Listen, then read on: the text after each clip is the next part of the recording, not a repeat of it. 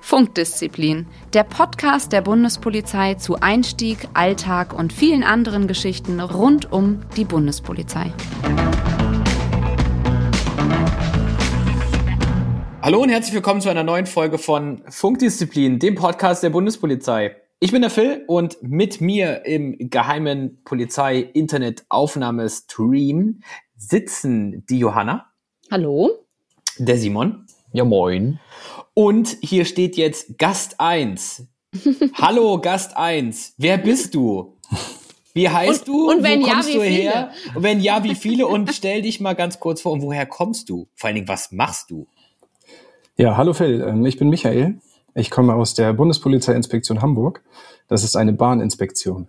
Oh, Yeah. sehr gut. Bahnpolizei. Also, Frage, Döner Tasche oder der Rolle? Dönerrolle. Ist Okay. einfacher zu essen.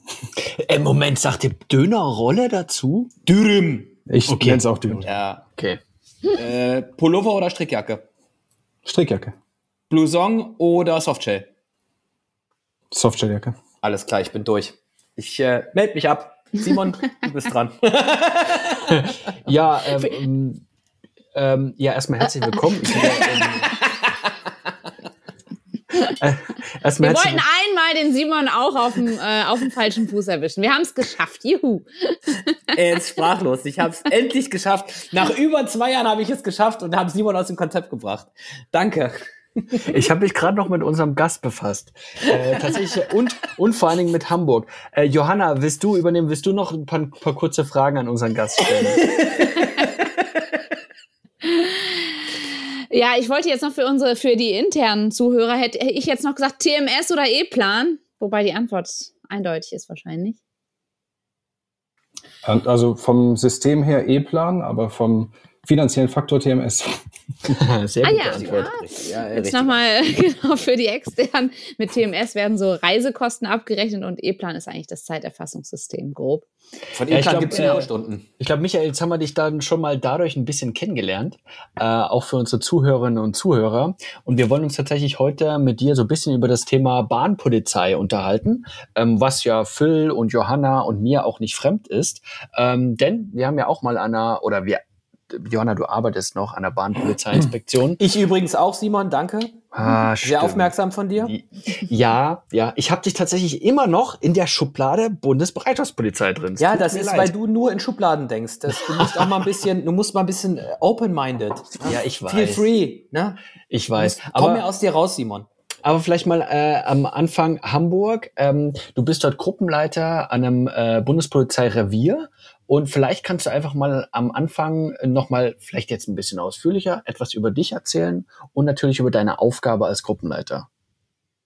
Genau, das kann ich sehr gerne machen. Ähm, ich bin, wie du es bereits erwähnt hast, Gruppenleiter im Bundespolizeirevier Harburg. Ich bin jetzt insgesamt seit drei Jahren in Hamburg in der Inspektion. Für viele auch als Musterinspektion Bahn bekannt. Ähm, ja, Genau. Da kommen wir, da kommen wir später nochmal zu. da kommen wir später nochmal zu. Ja, genau. kommen wir später nochmal zu, genau. Ähm, und zwar habe ich ja zwei Jahre in Altona im Revier verbracht als Gruppenleiter Vertreter und bin jetzt derzeit Gruppenleiter im Revier Harburg. Ähm, tja, was zeichnet meine Aufgabe besonders aus? Ich befasse mich mit allem, was im Bahnbereich passiert, also beziehungsweise ich wehre Gefahren ab oder bin für die Abwehr von Gefahren, die dem Bahnbetrieb drohen, aber auch der, der von dem Bahnbetrieb ausgeht, zuständig. Ähm, das bedeutet im Klartext, alle Straftaten und Sachen, die in Zügen oder auf Bahnsteigen oder auf ähm, Bahnanlagen des Bundes passieren, da sind wir als Bundespolizei zuständig. Und Genau, vielleicht sollten wir noch mal ein bisschen, ähm, gerade für die externen Zuhörer, die so die Hierarchien aufdröseln. Also es gibt ja die Kontroll- und Streifenbeamte und dann ist ja die nächste Stufe der Gruppenleiter. Das bist du dann. Also im Grunde genommen eine Stufe über den Kontroll- und Streifbeamten. Genau, richtig. Ähm, Oh. Im Endeffekt haben wir ähm, mehrere Kontroll- und Streifenbeamte, die dann meistens als Streifenteam mit zumeist zwei Personen, manchmal, wenn Praktikanten dabei sind, auch zu dritt, auf Streife gehen und Einsätze wahrnehmen. Und meine Aufgabe ist es als Gruppenleiter, ein bisschen den Laden zusammenzuhalten und auch die ähm, Kräfte zu koordinieren. Also wir bekommen als Revier bestimmte Einsätze rein ähm, und ich entscheide dann letztendlich, welche, welcher Einsatz durch welche Streife wahrgenommen wird. Und stehe im Endeffekt auch für sämtliche Entscheidungen auf meiner Ebene dann zur Verfügung. Also jeder Kontroll- und Streifenbeamte kann natürlich ähm, eigenverantwortlich handeln und er kann letztendlich auch alles das, was man als Polizist können muss. Aber sollten darüber hinaus dann noch Fragen auftreten oder irgendwas, dann stehe ich letztendlich auch zur Verfügung. Du koordinierst das Ganze und vor allen Dingen äh, machst du auch die genau. Einteilung der Streifen, oder? Genau, ich mache die Einteilung der Streifen. Immer ähm, ganz wichtiges Thema, ja, hm. weil äh, da kommen immer früh noch mal die Kollegen rein. Du, äh, kann ich vielleicht mit dem heute rausfahren? Man hat ja immer so seinen Lieblingskolleginnen oder Kollegen, mit dem man gern rausfährt. Äh, wie, wie, wie bist du da drauf? Sagst du, nee, ich mache das schon so, weil ich, ich kenne meine Pappenheimer, ich weiß, wie es am besten zusammen äh, passt. Oder sagen wir mal, erfüllst du dann den ein oder anderen Wunsch? Also ich erfülle gerne Wünsche, was das angeht, weil ich die Erfahrung gemacht habe, dass ein eingespieltes Team auch sehr, sehr gut zusammenarbeitet. Und warum soll ich zwei Leute zusammen einteilen, die sich überhaupt nicht verstehen? Natürlich kommt es mal vor durch, durch Krankheitsfälle oder andere Sachen, dass die beiden Kollegen dann miteinander klarkommen müssen oder miteinander arbeiten müssen, was sie dann auch tun. Aber ich erfülle auch unglaublich gerne Wünsche, weil es letztendlich dann auch das Arbeitsklima fördert. Wenn ich da noch mal ganz kurz einhaken darf, ähm, also ihr habt äh, fest eingeteilte Streifen, also du planst die Streifen vor Dienstbeginn fest ein, richtig? Genau, das ist richtig. Okay.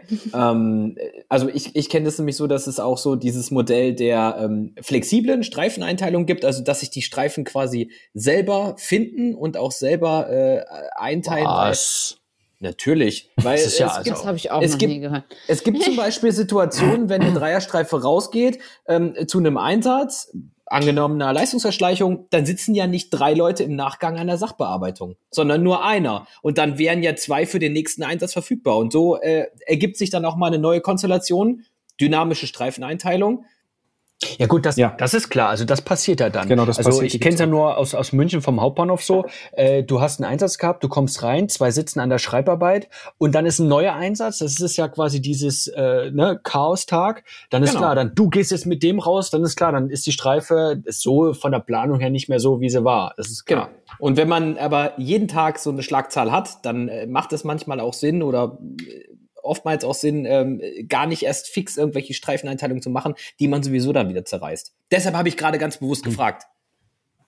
Ähm, es gibt diesen Tageseinsatzplan, der immer zu Dienstbeginn gemacht wird und es gibt diese feste Streifeneinteilung, damit auch jede Streife weiß, welchen Rufnamen sie hat. Und ähm, der Rufname richtet sich, oder nach dem Rufnamen richtet sich auch das Fahrzeug mit welchem sie dann fahren, sofern sie eine mobile Streife durchführen. Alles klar, jetzt verstehe ähm, ich, nach welchem Prinzip ihr fahrt, denn wir fahren anderes Modell. Aber okay, alles okay. klar. Ich glaube, das wäre jetzt ein bisschen zu nerdy, ähm, wenn wir da jetzt weiter ins Detail gehen. Aber, Aber lass vielleicht noch mal drauf hast, eingehen. Oder nee, sag du, sag du, Sorry. Michael. Wie du schon richtig gesagt hast, also natürlich kommt es dann auch dazu, wenn du jetzt eine Zweierstreife hast und ein Kollege ist dann in der Sachbearbeitung, dann hast du eine zweite Zweierstreife, da ist ein anderer Kollege wieder in der Sachbearbeitung und man bräuchte eine Streife, dann fügt man die beiden wiederum zusammen, die dann frei sind. Also das genau. Passiert dann auch ganz flexibel. Bei uns hat nicht die Streife den einzelnen Rufnamen, sondern jede Beamte seinen eigenen Rufnamen. Ach Quatsch. Und okay. daraus resultieren die Streifen. Ja. Hannover. Hannover, ja, Hannover. Ja, ja, okay, ähm, alles klar. Aber lass, ähm, lass doch mal bitte ein bisschen darauf eingehen, auf diesen Mikrokosmos Bahnhof. Also wir kennen es ja auch alle aus unserer, äh, aus unserer Streifenzeit. Phil, du jetzt aktuell, Johanna, du natürlich auch aktuell. Ähm, das ist schon so ein bisschen ne, so mein Bahnhof. Ich kenne da jede Ecke, ich kenne da jede Person, die da ist. Ähm, das ist schon ein besonderes Einsatzgebiet. Was würdest du jetzt sagen, jetzt zum Beispiel auch, wenn du dich mit einem Kollegen der Landespolizei unterhältst, was ist denn so der, das Besondere an einem Bahnhof eingesetzt zu sein? Ähm, also das Besondere an dem Bahnhof eingesetzt zu sein, ist im Endeffekt die Masse der ähm, Einsatzanlässe, die gleichzeitig zumeist an einem Ort stattfinden ähm, die der Landespolizist vielleicht nicht hat. Der Landespolizist, der hat seinen Revierbereich und in diesem Revierbereich kennt er sich sehr gut aus. Aber ich möchte behaupten, dass er sich nicht so gut in seinem großen Revierbereich auskennt, wie ein Bahnpolizist sich jetzt in seinem Bahnhof auskennt. Ähm, genauso. Veto, mhm. hier möchte ich, hier möchte ich sofort einsprechen. Mhm. Ähm, das kommt, glaube ich, auch einfach auf die Größe des äh, Zuständigkeitsbereichs an. Also ein Bahnhof, da gebe ich dir recht, aber ähm, dazu kommt ja auch noch dieses gesamte Schienen- und Streckennetz und die ganzen mhm. unterwegs Peripheriebahnhöfe. Ähm, also tut mir leid, aber da bin ich nicht deiner Meinung. Das stimmt, aber da wäre ich gleich noch drauf eingegangen. Ah, okay, sorry.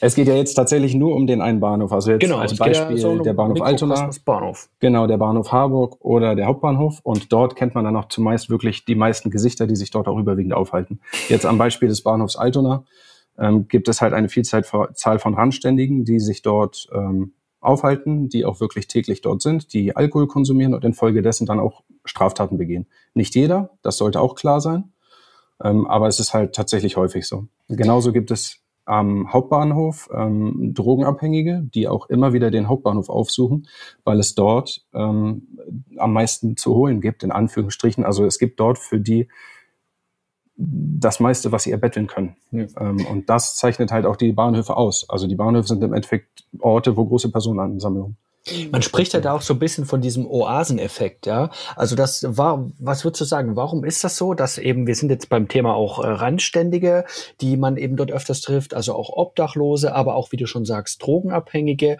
oder einfach eine, eine Trinkerszene, mhm. ähm, die da am Bahnhof eben auch sich heimisch fühlt. Warum, warum ist das so? Warum ist das gerade an den Bahnhöfen der Fall? Was, wie, was meinst du? Da habe ich mir auch schon mal Gedanken darüber gemacht. Ähm, was die Trinkerszene angeht, kann ich selber nicht nachvollziehen. Ähm, aber was beispielsweise Junkies oder Randständige angeht, ähm, ist es halt zumal zumeist wirklich dieser, dieser Faktor, dass sie dort betteln können und dass sie dort dann halt auch ähm, Geld bekommen. Mhm. Also es wird wirklich ein bisschen so und dieses. Ich denke, ich denke, es ist auch das trotzdem das Schienennetz. Ne? Man kommt äh, mit den öffentlichen Verkehrsmitteln schnell hin und wieder weg. Das darf man halt auch nicht verkennen. Ne? Das ist zentraler Punkt, so ja. Ja, mhm. ja das auch. Und Vielleicht kommt es auch einfach auf die Größe der Trinkerszene an. Bei uns in München war es so, das wurde jetzt auch tatsächlich eingeschränkt, dass du hast ja rund um die Uhr eben auch die Möglichkeit gehabt, dort Alkohol zu kaufen. Und dieser Gemeinschaftsfaktor, ähm, aber man fragt sich, warum treffen die sich am Bahnhof, auch bei Wind und Wetter? Und da spielt tatsächlich eben dieses Gemeinschaftsgefühl eben auch da äh, eine große Rolle. Und ähm, was ich immer interessant finde, ich weiß nicht, wie es bei euch ist, Michael, in, in, in Hamburg, ähm, man kennt die, man kennt die mit Vor- und Zunahmen. Man mhm. muss eigentlich auch gar nicht mehr, sorry, den Ausweis verlangen, weil ähm, die kennen einen äh, als, als uniformierte Beamte und, äh, und du kennst dort eben deine man sagt äh, auch mal Pappenheimer, ne, die immer auch was anstellen. Und, und auch die ähm, Einsatzanlässe manchmal. Genau. Und das können sich viele gar nicht vorstellen, dass es da tatsächlich so eine Symbiose gibt, äh, ähm, wo man sagt, ah, der ist jetzt gerade zum Beispiel wieder draußen aus dem, äh, aus, aus dem Gefängnis und dann äh, sieht man den sofort auch wieder am Bahnhof und dann geht mhm. das meistens eben wieder von vorn los. Äh, Michael, was würdest du sagen? Äh, gibt es die Möglichkeit, auch das durch zum Beispiel Streifentätigkeiten oder Kontrollen auch zu durchbrechen, diesen Kreislauf? Ähm, da muss ich eine Gegenfrage stellen. Diesen Kreislauf, dass sich dort so viele Randständige am Bahnhof ähm, aufhalten und versammeln, oder? Ja, aber auch vor allen Dingen, dass es eben dann auch wieder zu Straftaten kommt. Ja, also definitiv. Und das ist auch unsere Zielrichtung, dass wir möglichst viel, bei uns heißt es ja Mütze zeigen, ähm, möglichst viel Streife laufen im Bahnhof, dass man halt wirklich auch präsent ist und auch für die Bürger ähm, durch die Präsenz dieses Sicherheitsgefühl ja, übermittelt. Ähm, und im Umkehrschluss natürlich auch den Menschen, die Straftaten verüben wollen, zeigt, okay, hier ist die Polizei. Ähm, wenn ich jetzt was anstelle, dann sind die sofort da dann mhm. wird das sofort unterbunden. Oftmals ist es aber leider tatsächlich so, dass es dann zu den späten Abendstunden, gerade im Sommer, ähm, das Klientel schon so betrunken ist, dass denen das auch zum Teil wirklich einfach egal ist. Also da ja. kann man noch so viel Mütze zeigen, da passiert halt trotzdem was. Ja, aber ich fand es halt auch immer gut, wie man mit denen ins Gespräch gekommen ist. Und das mag dann manchmal für den Reisenden etwas merkwürdig sein, wie gut man sich doch kennt, mhm. aber gerade diese Gespräche bringen halt dann eben auch viel, um mal zu hinterfragen, was sind überhaupt die Ursachen und dann vielleicht doch eben auch mal so einen Kreislauf zu durchbrechen.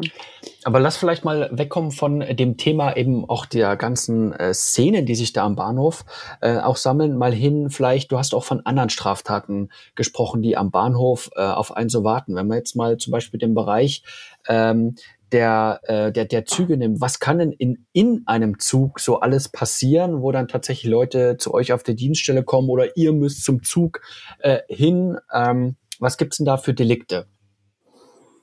Eigentlich so gut wie alles, was das Strafgesetzbuch zu bieten hat. Zumindest sehr, sehr viel davon. Also da spricht man wirklich über Gewaltdelikte oder von Gewaltdelikten, über Eigentumskriminalität zu Betrugsdelikten und auch in Teilen auch Sexualdelikten.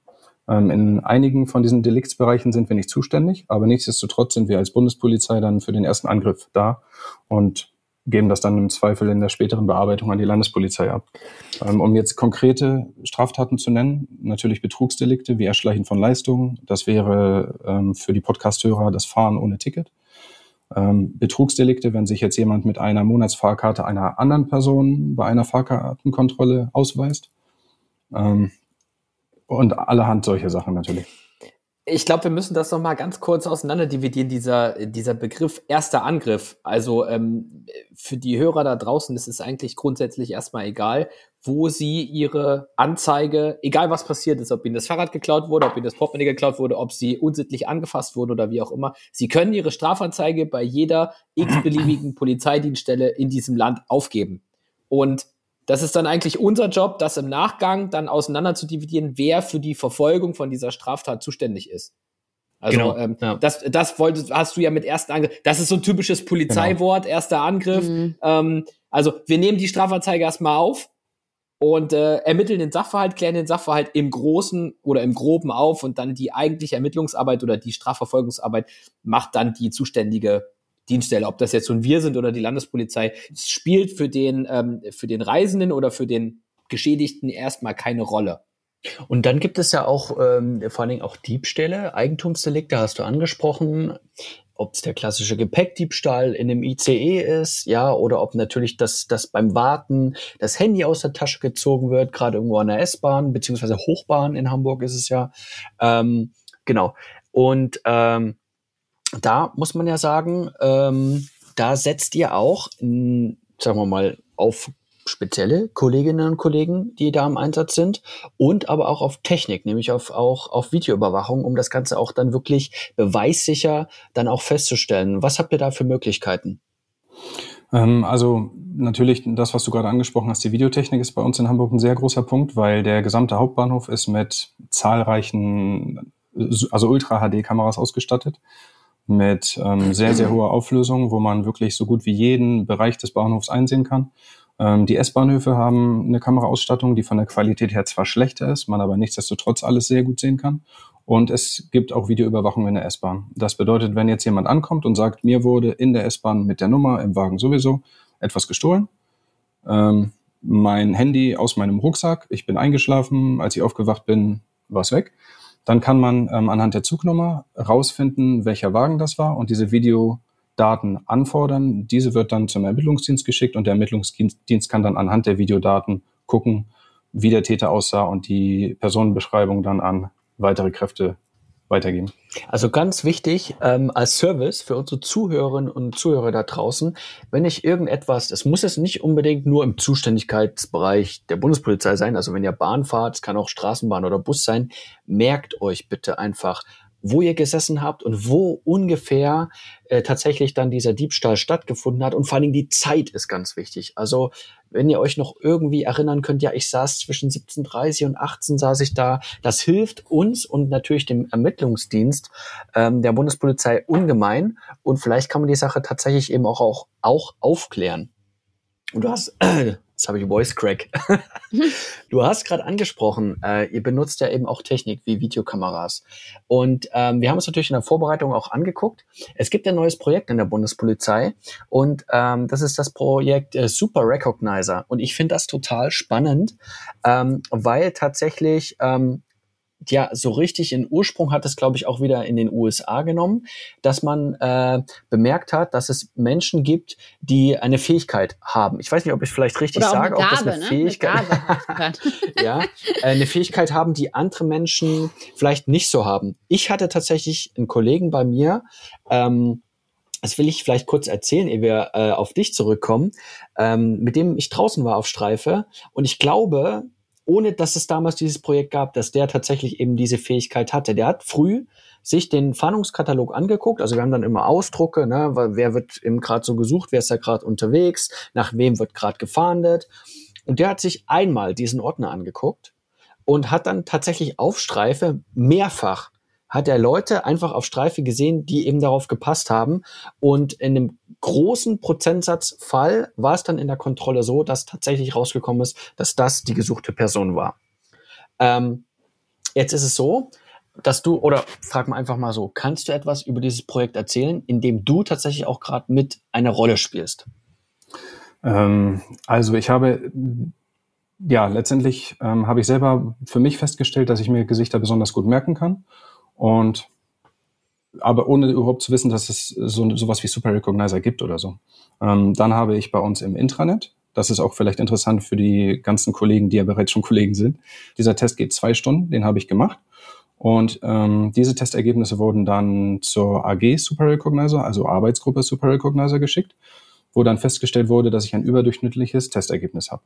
Ähm, ja, daraufhin wurde ich dann zum zweiten Teil eingeladen, der dann in Präsenz stattfand, ähm, wo ich dann wiederum weiter Gesichter zuordnen musste im zweiten Teil dann auf Videos. Und ähm, wo ist dir, kannst du mal ein Beispiel nennen, äh, von wo dir diese Fähigkeit, also wo du ein besonders gutes Ergebnis mit deiner Gabe, deiner Fähigkeit hattest? Das ist ja für die Zuhörer auch mal ganz spannend.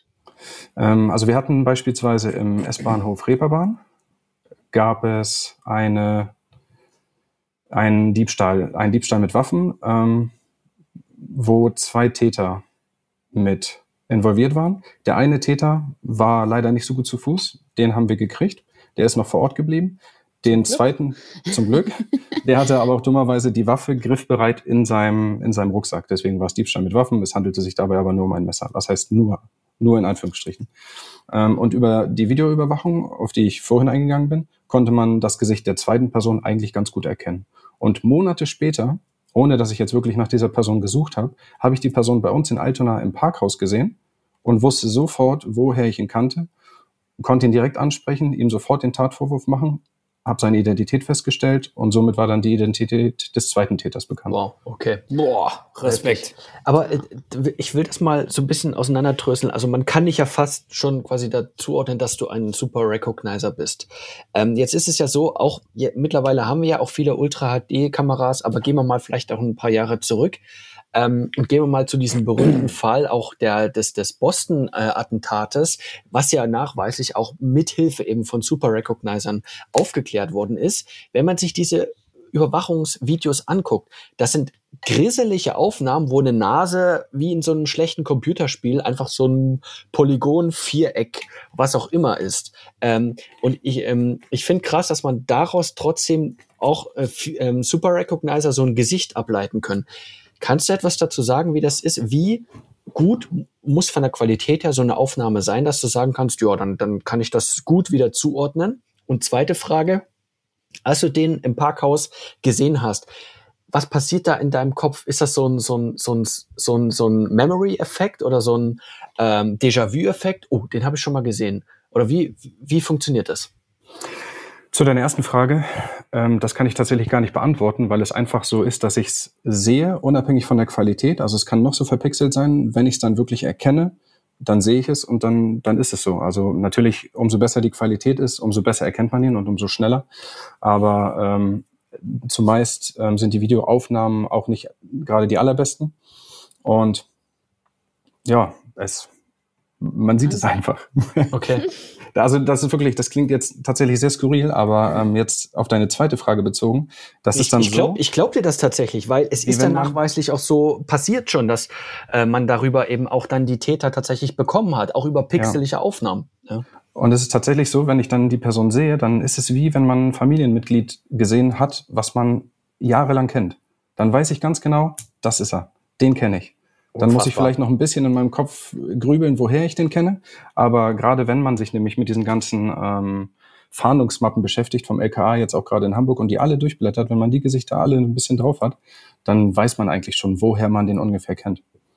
Und wie reagieren deine Kolleginnen und Kollegen und vielleicht auch Vorgesetzten darauf? Also es ist natürlich so, dass es, gibt es da welche, die das vielleicht belächeln oder gibt es da welche, die vielleicht dich auch auf irgendeinen Podest heben und sagen, wow, du bist jetzt wieder bei dem Thema Gabe, du hast eine besondere Gabe. Wie reagieren deine Kollegen darauf?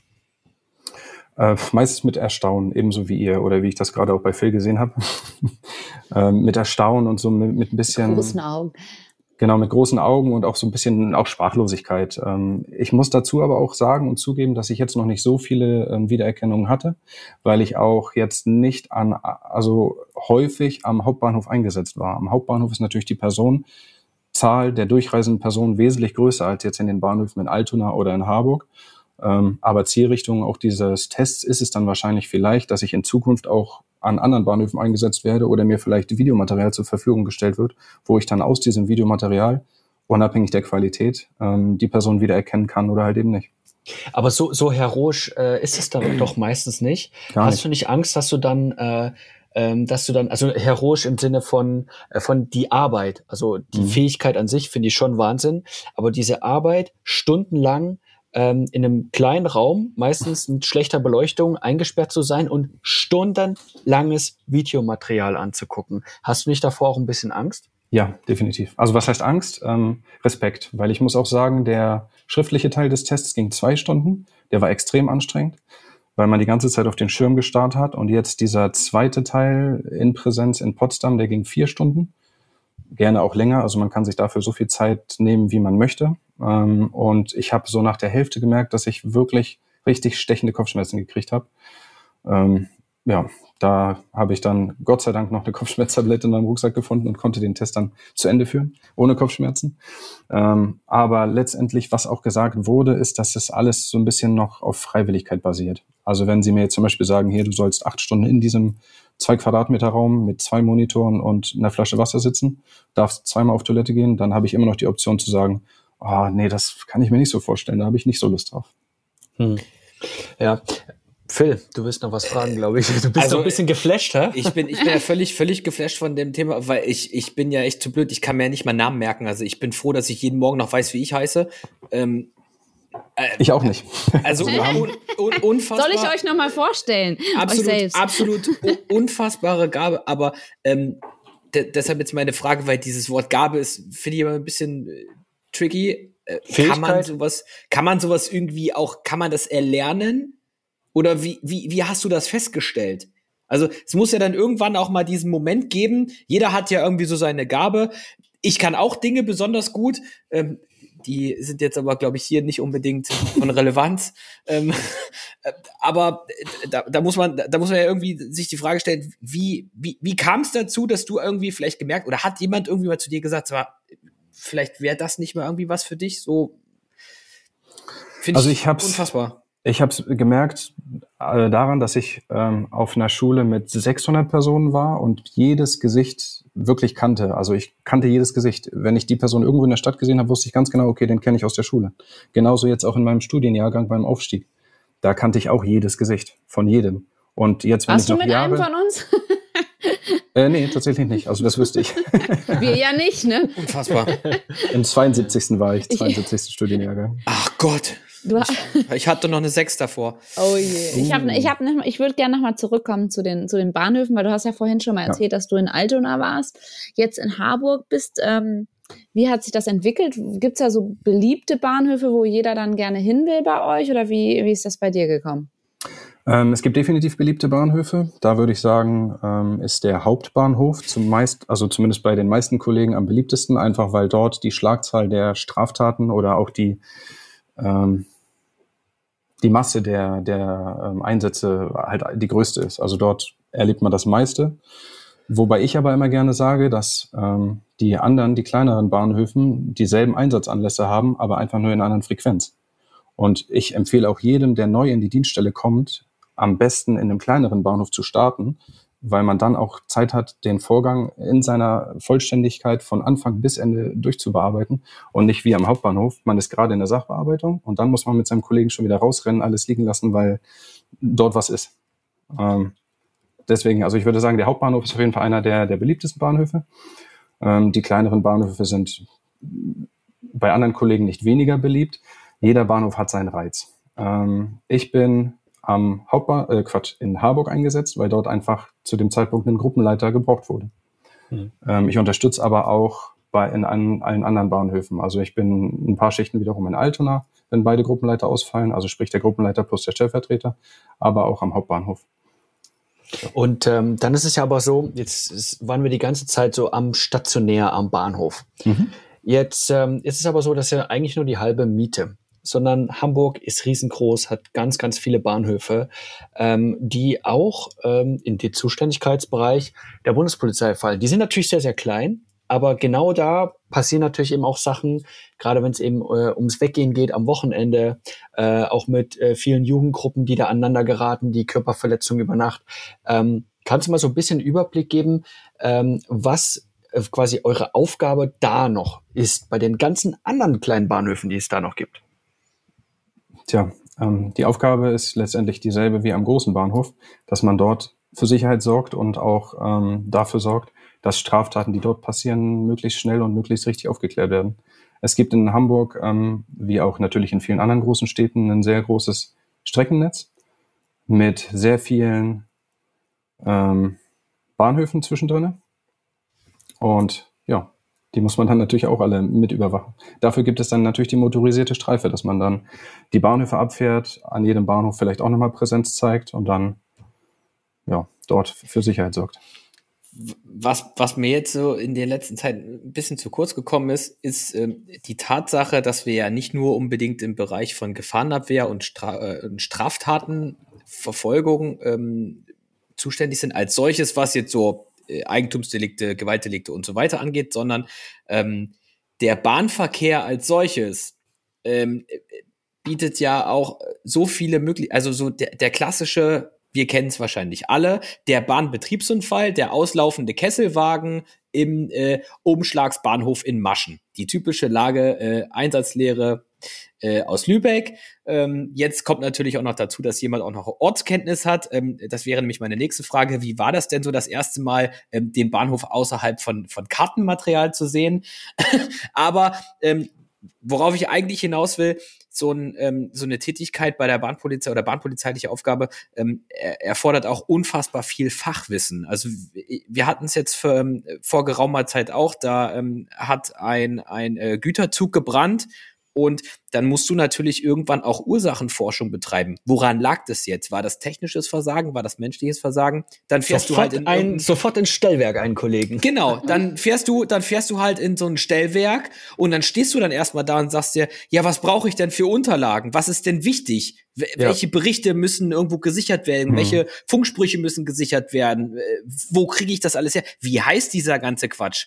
Na, da Gut, wenn du einen alten Bahner in der Dienstgruppe hast, der noch sich mit mechanischen Stellwerken auskennt. genau. Na, aber, aber, also, ihr seht da, das, das, das Fachwissen, was du brauchst, ähm, auch für sowas ist ja unfassbar viel. Und äh, da ist die Bahn ja auch, also das ist ja leider nicht so wie, wie bei einem, wie bei einem äh, Straßenverkehr, wo man sagt, naja gut, A ist ein B gefahren, das ist manchmal dann schon doch deutlich, durchaus kon äh, äh, äh jetzt habe ich das Wort, komplexer, danke, komplizierter, genau. Ähm, wenn man sich immer die Frage stellen muss, wo ist das Stellwerk, wer ist für wen zuständig? Ne? Ja. Ja. ich habe ich hab da keine Frage rausgehört, deswegen, ähm, wie du es festgestellt hast, ist es richtig. Ähm, aber da ist letztendlich unsere Arbeit ist ja nichtsdestotrotz eine Teamarbeit. Natürlich muss jeder individuell noch ein gutes Fachwissen haben, aber ganz wichtig ist das Team. Und genauso wie Simon gesagt hat, wird es oft einen Kollegen geben, der so eine Situation schon mal hatte. Oder man kann auf die Erfahrung eines Kollegen zurückgreifen. Oder man baut sich mit der Zeit ein Netzwerk auf, man weiß, welche, welche Nummern man ähm, anrufen soll, von welchen Fahrdienstleitern, man hat mit Notfallmanagern Kontakt, die sich mit Sachen auskennen. Und da sind wir wieder der kleine Dienstweg. Das genau. wichtigste ja, Instrument so. eines jeden Polizisten. Also ich sag's ganz ehrlich, genau das, äh, da kann ich Michael nur zustimmen. Äh, wenn ihr irgendwo ähm, auch anfangt an einer neuen Dienststelle, dann machen wir vielleicht auch mal eine eigene Folge dazu. Ähm, geht mit eurem Bärenführer bitte doch zu den Bahnern. Also geht mal in, ähm, in eine Notfallleitstelle rein, geht mal in die Stellwerke rein, lasst euch das mal erklären. Ja, fahrt mal vorne im Triebwagen mit. Ähm, diese Gespräche, auch diese Vernetzung, die ist unglaublich wichtig. Und ähm, da kann man, und vor allen Dingen die älteren Kollegen, die noch an den Dienststellen sind, Stichwort die alten Bahner, äh, die ausquetschen. Quetscht die aus, ja, an unsere neuen Kolleginnen und Kollegen, die dazuhören. Da ist unheimlich viel Wissen, was nicht verloren gehen darf. Ja, ähm, Michael, das war jetzt, äh, die Zeit ist echt vergangen wie im Flug. Äh, ich glaube auch, ähm, dass wir vielleicht dich nochmal brauchen werden, weil dieses Thema Super Recognizer, ich glaube Phil und mich und ach, ich glaube Johanna, das lässt uns gerade auch nicht so richtig los. Und da hätten wir auch eine eigene Folge draus stricken können, bin ich mir sicher.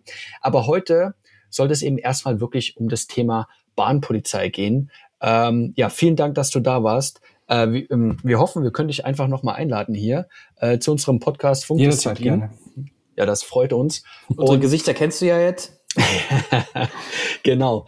Und äh, ja, bleibt mir nur noch die Messe zu lesen. Also erstens, äh, bitte hinterlasst uns doch mal auch einen Kommentar, zum Beispiel bei äh, Apple Podcasts, wie euch die Folge gefallen hat und was ihr gern vielleicht auch noch in Zukunft von unserem Podcast erwartet oder hören wollt. Und ähm, ja, ansonsten nicht vergessen, wir haben auch eine eigene App, Bundespolizei Karriere könnt ihr im Play Store und auch äh, im App Store jederzeit downloaden und das hilft euch bei der Vorbereitung auf das Auswahlverfahren. Ansonsten, ähm, ja, ganz zum Schluss vielleicht noch, das letzte Wort geht an Michael. Vielleicht in kurzen, vielleicht in, bitte um kurze Antwort, aber was war so dein spannendster Einsatz? Tja, spannende Einsätze hat man im Bahnhof viele. Ähm, tatsächlich war kürzlich erst der spannendste Einsatz, ähm, wo gemeldet wurde, dass eine Person sich mit einer Schusswaffe in der S-Bahn befindet. Mhm. Ähm, ist ein großes Thema, was ich jetzt anreiße, aber mhm. ähm, letztendlich haben wir uns ausgerüstet mit ähm, unserer MP, also der Maschinenpistole, Helm und schwerer Schutzweste, sind hingefahren, waren auch die ersten vor Ort. Die Sachen, die einem bei der Anfahrt durch den Kopf gehen, sind also unglaublich. Ja. Ähm, schlussendlich, wir haben die Person gestellt. Die Person nicht an diesem S-Bahnhof, sondern am nächsten S-Bahnhof, weil die Bahn durch uns erst negativ überprüft wurde und Zeugen dann sagten, bei Ausfahrt des Zuges hat die Person die Knarre nochmal in die Luft gehalten. Somit war dann die Personenbeschreibung ähm, sicher und wir sind dann nochmal am nächsten S-Bahnhof an die Bahn rangegangen. Wohlgemerkt mit 19 Kollegen, Landespolizei und Bundespolizei. Ähm, er wurde dort gestellt und es war letztendlich eine Software. Ach. Es hätte aber natürlich auch alles andere sein können. Und wie gesagt, die Sachen, die einem da durch den Kopf gehen, die sind ja. Kann ich, kann ich absolut ja, nachvollziehen. nachvollziehen. So, so ein Einsatz hatte ich vor kurzem auch. Also ja. ähm, äh, das äh, muss man nicht unbedingt haben, wünscht man jetzt auch nicht unbedingt jedem, aber äh, wir wünschen euch auf jeden Fall einen sicheren Morgen, Mittag oder Abend, egal wo ihr uns gerade hört. Macht's gut, ciao. Ja, macht's gut, ciao. Funkdisziplin, der Bundespolizei-Podcast.